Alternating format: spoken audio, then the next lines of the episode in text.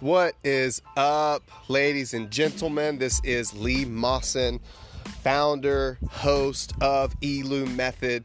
We are the age of strength expansion, and strength is cross sectional area to neural adaptation. So, strength is not just, you know, handstands or back squats or whatever the physical capacity is, it's also the mental capacity. It's also creating new synaptic connections within the brain. It's learning a new motor skill. It's learning how to play music. Strength is all things, all things evolution. And that's what we talk about here physical, mental, emotional, and spiritual adaptations. And that's what strength is.